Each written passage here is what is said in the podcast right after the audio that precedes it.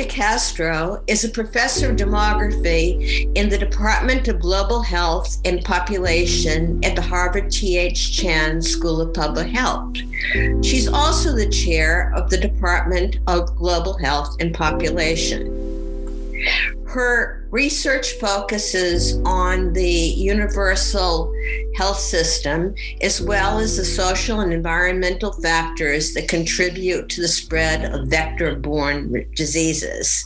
Welcome, Marcia. Thanks for having me, June.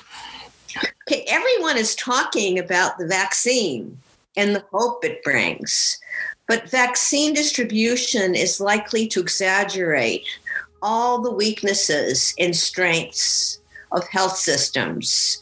Brazil is a microcosm of all that's happening. So let's take a look at vaccine distribution in Brazil in the context of your own research. First of all, when do you expect vaccine to start being distributed in Brazil? So we have some um, really good vaccines with a few results coming out of the the last phase, the phase three. Um, they have to be approved by the body which is equivalent to the FDA in the US. So they have to be approved for distribution. And I hope this is coming soon. It, it has to be now in December. So we should have this approved in December. Um, if we're going to have vaccines is starting to be um, distributed across the population this month or next month, I don't know for sure, but there is a chance we could start vaccination um, if if there is a plan. We will talk more about this, but there is a chance it could start in December, if not in January for sure. Mm-hmm. Do you have any idea where this vaccine is going to be sourced from?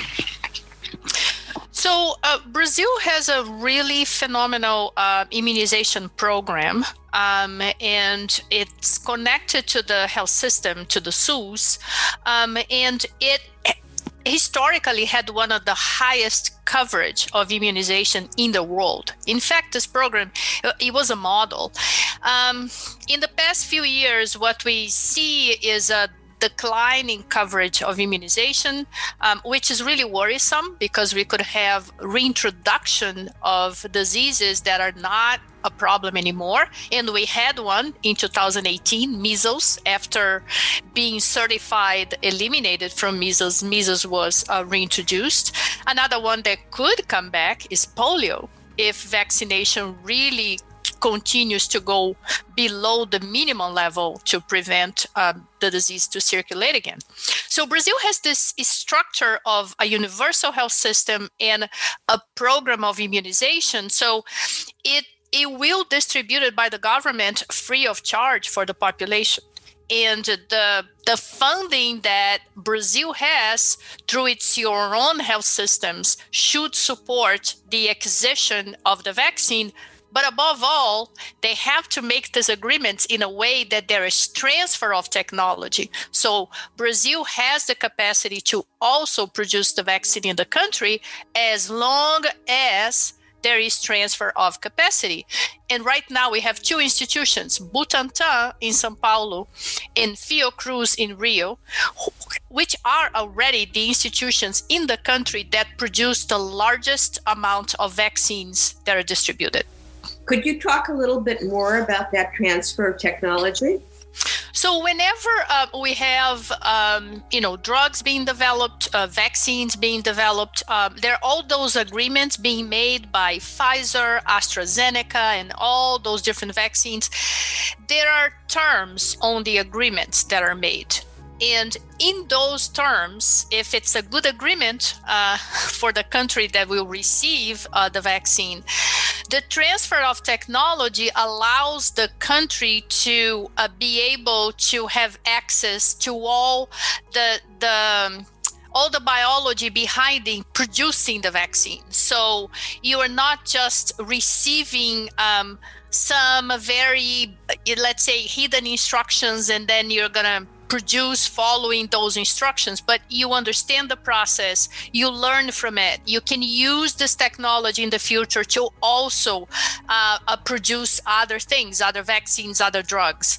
Um, so that is beneficial for both sides. Not only you're getting the vaccine, but you're getting the knowledge. Thank you. That's really interesting. Um, why is the rate of immunizations going down? Well, there are different reasons. Uh, so, one is um, the health system has been underfunded in the past few years, particularly since 2016, when uh, Brazil had an economic crisis in 2015.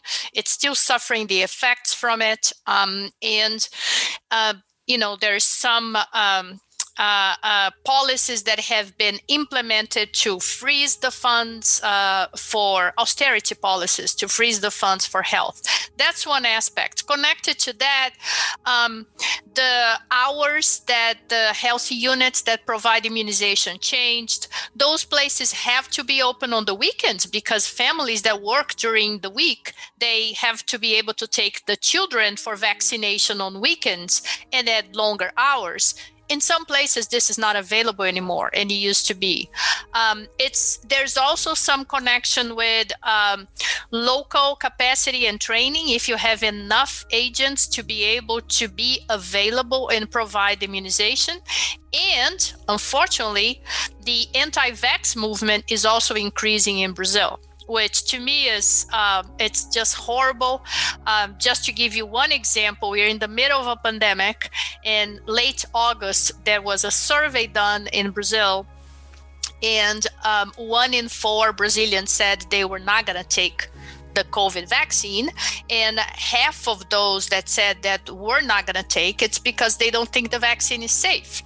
And in uh, September, we had a paper published in the Lancet that um, they basically do a survey worldwide on vaccine acceptancy and they show results between 2015 and 2018 and they ask if the vaccine is safe if the vaccine is effective if vaccines are important and brazil got worse in all indicators. So that's not good and so do you think that's going to affect the actual distribution of the COVID vaccine? It will certainly affect the uptake if people are going to take it or not. And I should say this is an issue for the US as well. We have no idea how many people are going to, you know, show up and, and take the vaccine. And the problem with this is if we have a very high percentage of people that do not want to be vaccinated, that can put in danger reaching that minimum level of people vaccinated in order to really uh, contain transmission. That's what we call herd immunity. So you have enough people that took the vaccine that you stop those major outbreaks in some localities. Uh-huh. In your writing about the universal health system, um, you talked about the role of community health workers. Um, what do you anticipate is the role of community health workers um, in the distribution of the COVID vaccine and also in educational efforts to cope with this fear um, that the vaccine won't work. I'm glad. I'm glad you mentioned the educational effort. So uh, that's another thing that Brazil uh, historically had been a model on communication campaigns, educating, sensitizing the population. What Brazil did during the HIV epidemics was absolutely phenomenal. I, I can guarantee some of those ads would not never show in the US, but you know, they were phenomenal. We have nothing. We have no communication campaign right now in the middle of a pandemic. So if you think of when we are ready for the vaccine, or let's put it this way, if you look at what the government is saying it's their plan for the vaccination, um, the plan is an example of lack of planning honestly, because um, the planning includes a communication campaign so people understand why the vaccines are important. They remove fears, misconception, misinformation, and people are ready to show up and take the vaccine. It includes logistics. Some of those vaccines need a cold chain. They need like to be at minus 70 and there is a very limited time once you remove from there you you know you have this window of time to be able to use the vaccine otherwise it's going to go bad so all of this logistics had to be planned for a continental sized country that has areas in the middle of the amazon that uh, you know super heavy trucks cannot even go through because we have no roads so that's that aspect of logistics. Then you need the personnel. Where are you going to have the vaccines? In hospitals? Because maybe they have the cold chain. If it's in the hospital, how are you going to guarantee that people are going to go to the hospital in an orderly way? Not what we saw a few years ago in Brazil when we had a few cases of yellow fever, that people were packing in lines to get the vaccine. That's the last thing that we want to see happening. No we don't want to see people packing. Um, the other thing is um, they have to order syringes it's not just a vaccine and i am sorry but brazil hasn't ordered the syringes yet and the companies that produce them they have been mentioning this um, in a long time. So many steps in the logistics and uh, we are very far from having all of them in place. So going back to the role of community health workers um, these people are not being trained to educate people at this point right now? No. In fact um, the community health agents were not even used as part of the response to covid. That's one of the big problems we saw is that the government failed to use their own health system their own network of community health agents to be right there in the community um, and they could have done many different played many different roles, but they were not incorporated in the response and they're not being trained. Now it's not clear how they're going to be engaged into this massive effort of vaccinating the population.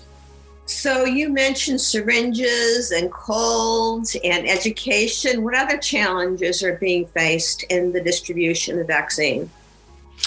So uh, again, um, the other is how do we set priorities? And um, of course, age is one of them, but there are different groups of vulnerable populations um, that includes the indigenous populations, uh, the people without freedom, um, incarcerated, homeless. It's not even mentioned in the first discussion the government had.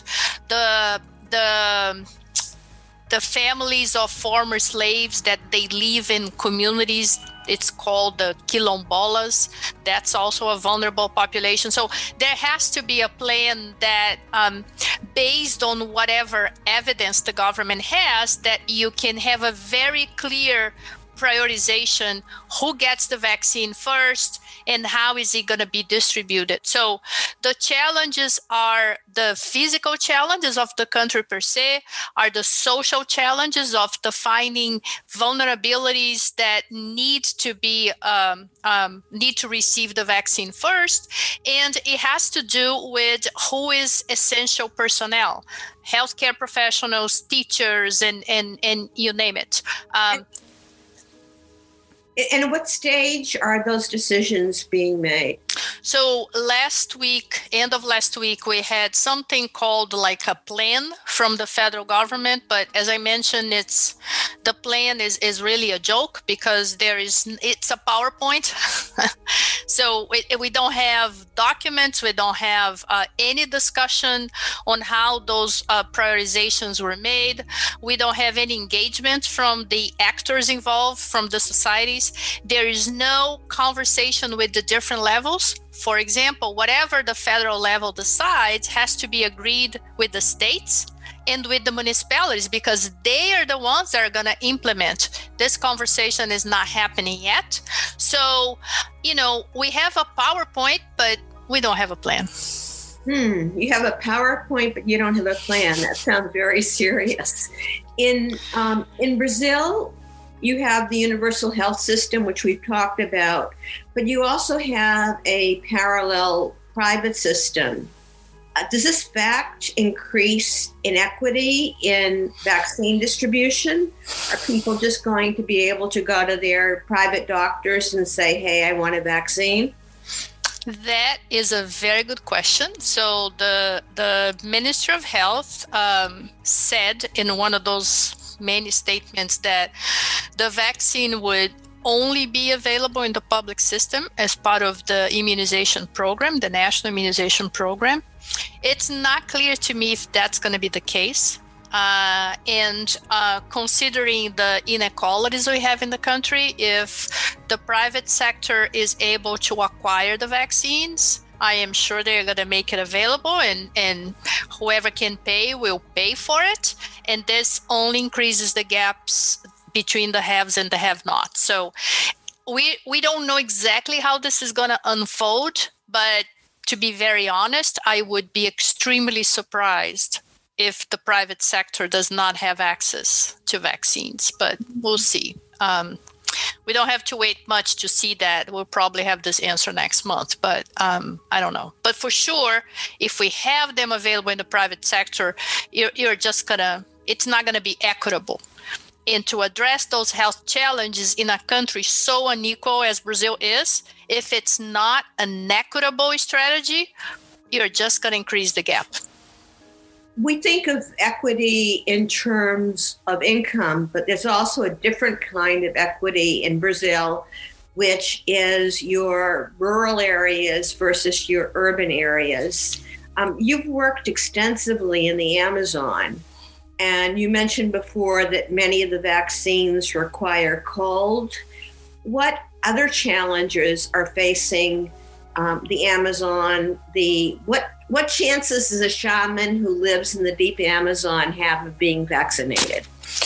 Yeah, so the, the very first thing is um, it there has to be a very clear communication with the indigenous groups first to tell them why it would be important for them to be vaccinated. Many of them are scared because the incidence in of mortality of COVID among indigenous is much higher than among the the overall population. So, you know, they are scared, they are worried about this for a reason, and I have no idea if they would be willing to take the vaccine. There is something called trust. And if we don't have trust in the higher level that is trying to give you something on health, it's not going to happen. And at this point, it's not clear to me if this trust is there. And if you don't have any communication, any engagement, anybody that goes in there and makes them aware that it's important to take the vaccine, I don't know if they're going to take. That's one point. Another one is this has to be done in a way that people that are going to go in those uh, indigenous areas is not infected because a lot of those areas had a problem because somebody show up there sometimes um, a health official and that person is infected and it only takes one to create the mess that we see. So that is the same for riverine communities that are only accessible by boat and many of them had this issue. A boat came somebody's infected and so so it's trust it's information but it's a very careful plan to make sure that whoever goes in there is a person they trust and it's a person that please is not infected because then you're going to have a negative outcome that is not going to help at all with the strategies. So there are regional challenges, there are physical challenges, there are social challenges, there are challenges with trust. Uh, there are racial disparities that are also important. Um, and you know, then you have all those issues of bias, of um, you name it. So again, without looking at those facts and addressing them in a plan, we're just going to increase the inequalities for sure. Marcia, can you talk a bit about those racial disparities, both in terms of the experience with COVID itself and how you think or fear it may play out with vaccine distribution? Yeah, so if we think, um, you know, we all saw those numbers, those statistics, um, vulnerable blacks, uh, mixed uh, here in the US, um, Latinos as well, um, are disproportionately affected by COVID mortality. Now, this happens because of um, you know structural problems that we've had for you know in the case of Brazil for centuries, honestly, since Brazil is Brazil. So, um, you know, the those vulnerable populations, um, they first because of the social determinants of health, they probably have health outcomes that make them more vulnerable to COVID. So they have higher rates of obesity and overweight. They may have high blood pressure. Um, so they have conditions that if they get infected, they're more likely to die. On the other hand, um, they are very unlikely to just work from home in remote work because they have informal uh, economic activity or uh, for whatever reason they have to move to continue to work and generate income and then they expose themselves to very crowded public transport. And so so it's it's both sides. It's almost this double uh, uh, exposure that makes them more vulnerable. So it's not by chance and it's not a surprise that we see them uh, being disproportionately affected. They are disproportionately affected no matter what kind of health challenge you you look at. But in the middle of a pandemic in the middle of an epidemic all those inequalities get illuminated and that's what we're seeing now. So um, how this is going to play in the vaccine distribution? Well one is access. So they be they may have limited access because of the same reasons that they have limited access to healthcare. Um, they uh, may not have, depending on where the vaccines are going to be distributed, they may not have the resources to be able to go to another place to get the vaccines. Depending on when they are provided, um, again, it's the hours that I mentioned before. If they cannot leave their jobs and and go, so there are. Um, you know all those challenges that can create a major hurdle for them to be able to be vaccinated. You mentioned before that brazil has this amazing track record in terms of public health care immunizations and i understand from what you've told us there are problems of being underfunded but are there more basic problems that are fomenting this, um, let's say, Brazil not following up on its own history? So I think well it's it's a combination it's never only one reason right it's always a combination of things so since the health system was created um, with the new constitution in 88 um, there there are things in this idea, in this model of the health system that were never fully implemented. And one of them was the financing model. So the way it was designed, the, the health system would have many more resources. Um, and it never happened as it should be. Um, one of the things is when the health system started, there was this private sector as well, and and Brazil has this dual system that, you know, it, it's not very well in- integrated. And if you look at um, overall in the country, um, how much people spend on how much is spent on healthcare. Um, you see that 75% of the population depends on the public system, but overall, of all the money spent on health, the largest fraction is spent on private sector, which makes no sense right? So um, so that's one of the challenges is that it was never the model which is great was never fully implemented.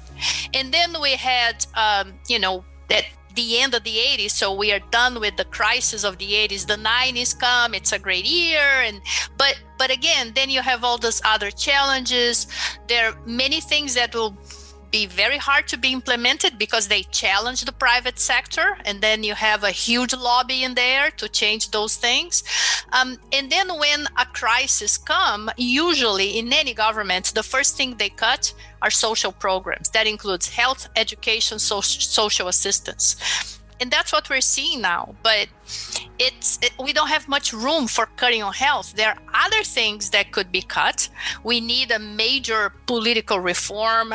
Um, there are a lot of you know special benefits among people that work in the congress in the senate and you know if you cut those um, uh, there's a lot of money that you can save. So so there's room to save some percentage points for the gdp and invest in health but there has to be a willingness to make those changes and to really have an eye on social programs and an eye on inequalities. And unfortunately, the current government does not have inequality as a major word in the agenda for social programs. So, are you terribly pessimistic? No, no, no, I'm not. Because if you work in public health, you have to be optimistic. Otherwise, you're better change jobs because we always hit hard walls in public health, but we keep going on. So I am optimistic because um, I think we have local uh, groups that are reacting. Um, in the middle of all this disaster of COVID in Brazil, we had some local coalitions, and that included uh, philanthropy, the, the local government, not the federal, the local government, academic institutions, um, community organizations. So we see some reaction because honestly, June, we hit such a bad, bad bottom that people have to do something. So um, we just had local ele- elections in Brazil, and um, I think there was a message sent in those elections because a lot of the mayors being supported by the federal government um, were not elected. Um, and I think there is a message in there. So I remain optimistic. I think we have the tools. Um, we just have to use them. In some localities, we are doing this through the popular movement. And I I like to believe that the Brazilian people will react as it is reacting, started to react. Um, and one of the mechanisms we have to react is through the vote. So um, I I am telling you the reality, and the reality is bad, but I remain optimistic um, always. Yeah, you're also a bit of a um, soothsayer. Um, a couple of years ago, in an interview with uh, the Sao Paulo office, you noted, and I'm going to quote you here, Marcia. Um, controlling the spread of diseases in a highly connected world is not an easy feat. As humans move, so do pathogens. Vectors can be introduced to new areas through human movement or trade of goods. The threat of a new pandemic is very much real. The uncertainty is when it will happen and what the pathogen will be. Uh, and I, that to me sounded like you were looking into a very wise crystal ball. And you went on to say to face this reality, solid surveillance systems are needed, strong health systems are imperative, and universal health coverage is absolutely necessary. Um, you've talked a lot about these themes during this interview, but if you you spend a lot of your academic life, I imagine, grading students. If you had to give a, first of all, a grade to how COVID is being uh, handled from A to F, which grade would you give? And then if you look into your crystal ball, given the changes in local government, given international demands, what grade do you think we'll see for vaccine distribution? In Brazil? In Brazil. So um, the grade for the COVID response in Brazil is is a really big red F, honestly. Um, and what is said about this F, it's almost like the student that is bright, has potential, has everything in front of him to do a good job, and fails to do. That's the kind of F Brazil gets. Uh, for the vaccine distribution, um, based on everything I heard so far from coming from the government, um, it's not looking good. So, it, as a midterm, as a midterm because I can't give the final grade yet. As a midterm, it's it's like a, it's it's a D. I'm not gonna give an F. It's a D as a midterm, but um, there is a chance to do better. I, I I dare to say that. I mean, the statements that are coming from the president and the minister are so bad that they may end up um, ruin everything that you know especially the president ruined uh, his chances to you know um, um, continue to be popular because of what's happening now. I don't know. But so so far it's a d. I hope it improves uh, because we can't we cannot continue to afford the number of deaths that we are affording and the only way out at this at this moment is to have a vaccine. So, for the sake of all the lives lost and for the many that we can save, I hope that if you ask me this question in a couple of months, I can at least tell that it's a B. So, thank you, Marcia. We've been listening to Marcia Castro. She's a professor of demography in the Department of Global Health and Population at the Harvard T.H. Chan School of Public Health. Thank you for being here with us. Thanks so much, June. Appreciate it.